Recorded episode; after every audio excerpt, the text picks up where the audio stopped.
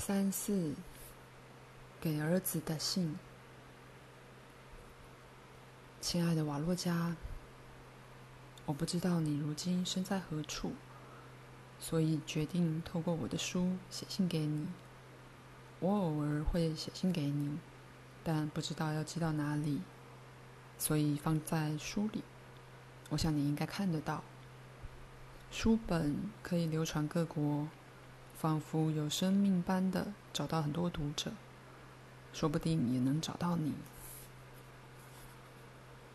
二零零九年九月，我按照你的设计着手建造起祖传家园。我不知道谁会住在那里，或许是你。不过纳斯千卡长大后也可以住。总有一天不会再有反智的代表阻碍像你一样的人，而且这一天很快就会到来。说不定我的孙女或曾孙女们也想住在那里。我感觉有种迫切的需要，非得落实你的计划不可。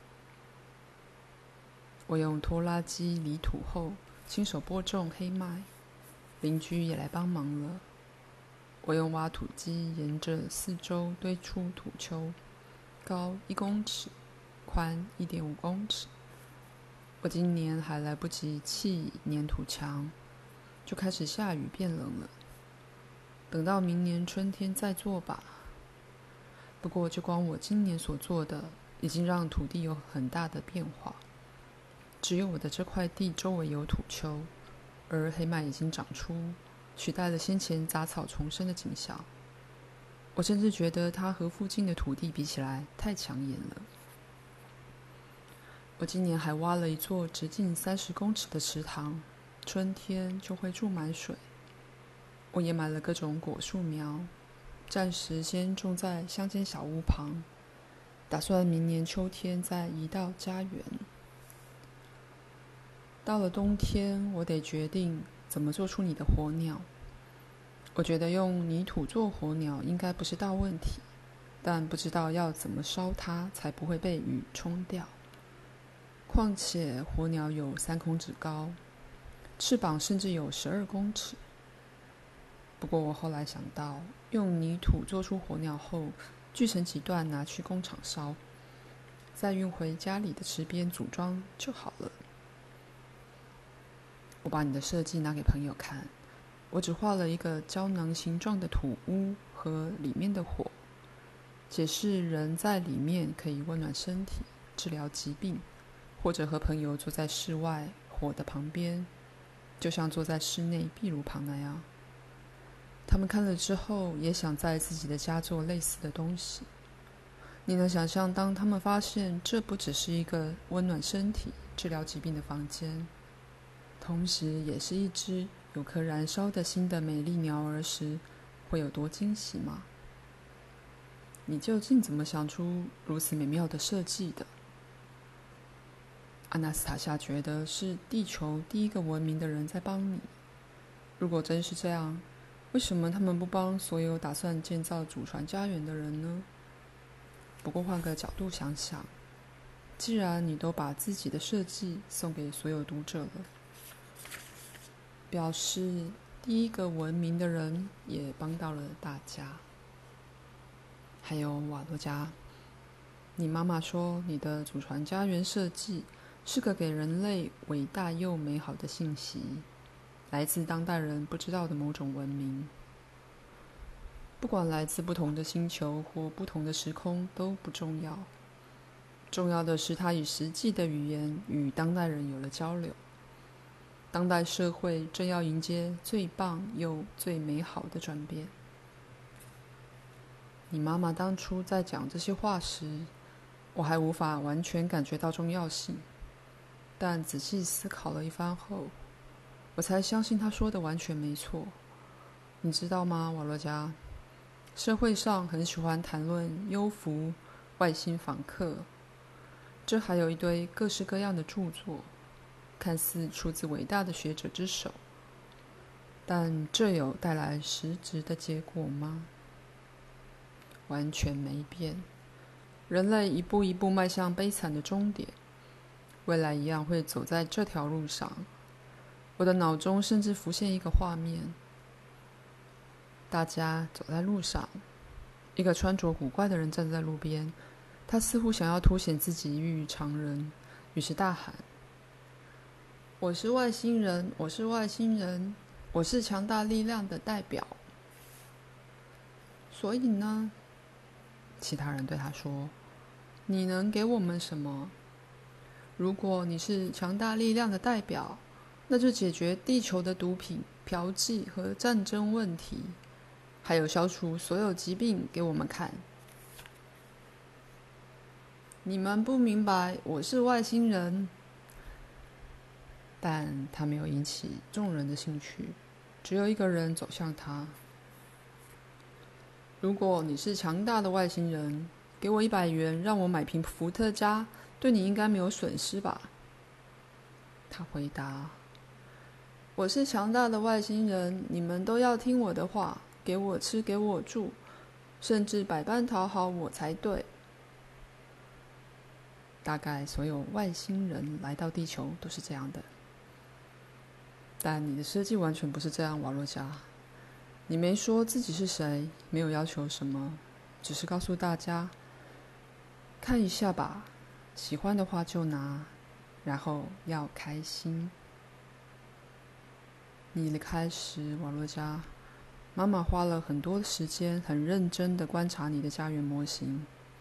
她说：“那很不平凡，很美丽，有很多功能，不是一个简单的家园。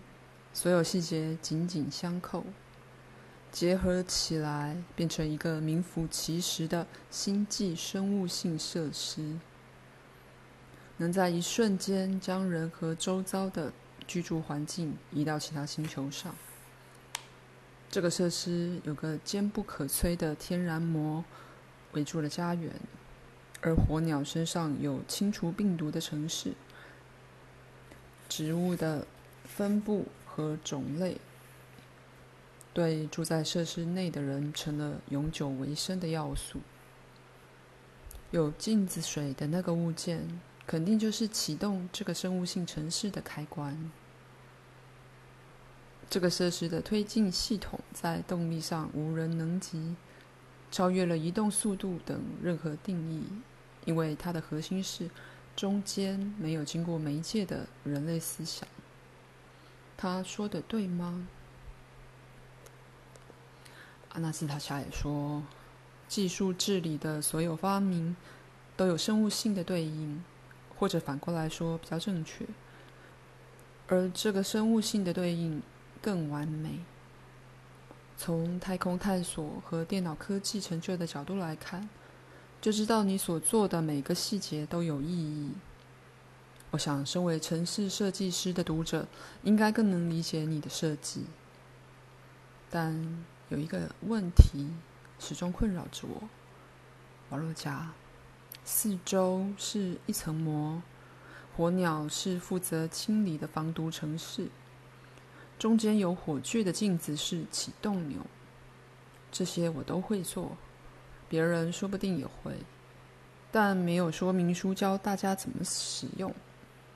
所有装置都会附说明书，以免使用者弄坏或受伤。这是非常重要的生物科技，却没有说明书，难保不会有人不小心按到启动钮。他的家人起床时惊觉自己在其他星球上。想回来时，却不知道怎么回来。我买了一面八边镜和几根火炬。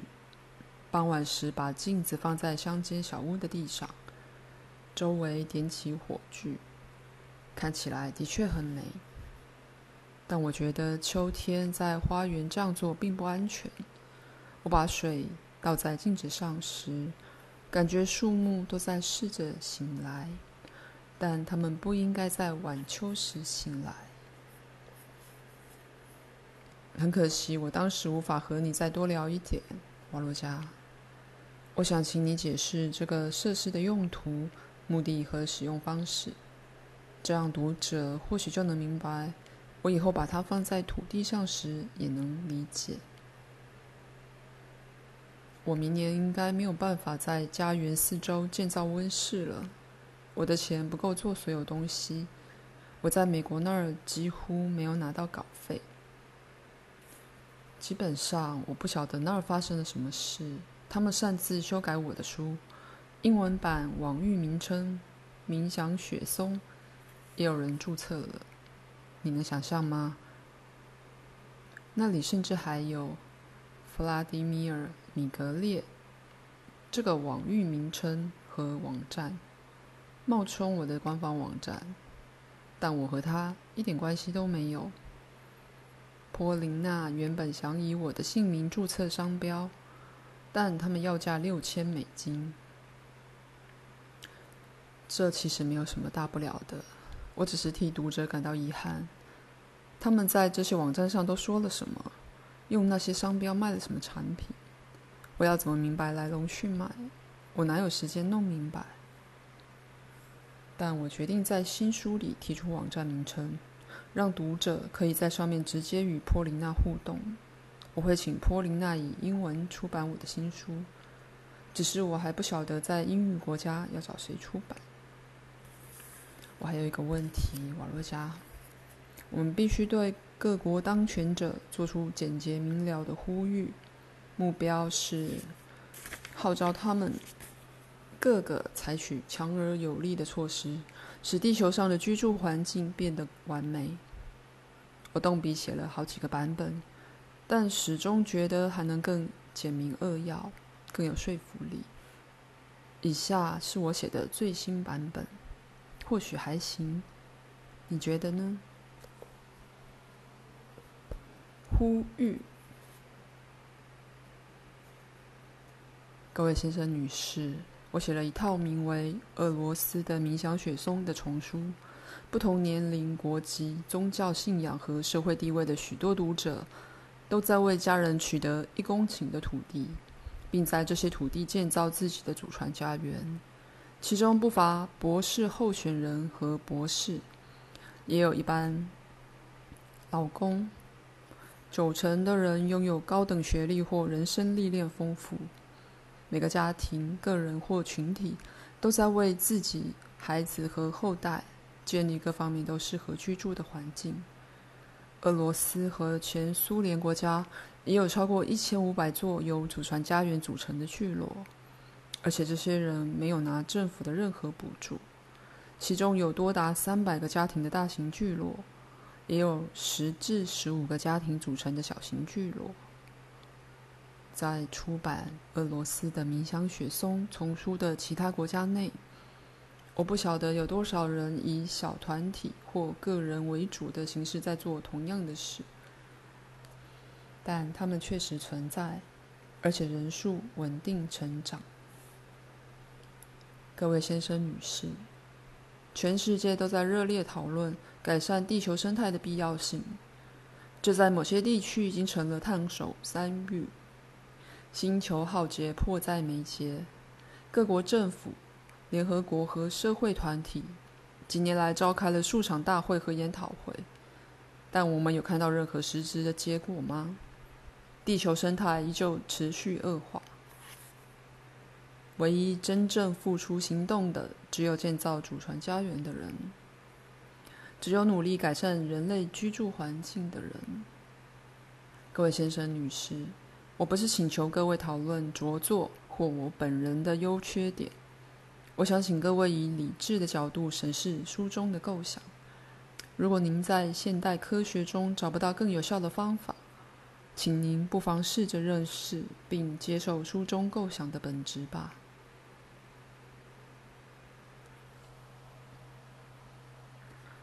我其实不知道这个呼吁具体要写给谁看。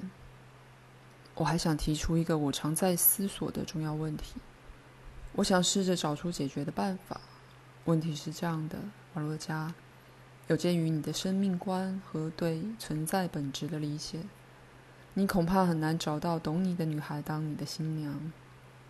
你或许已经知道，很多女孩从小的愿望就是当演员、当模特儿，或是嫁给有钱人，出外有度假村住。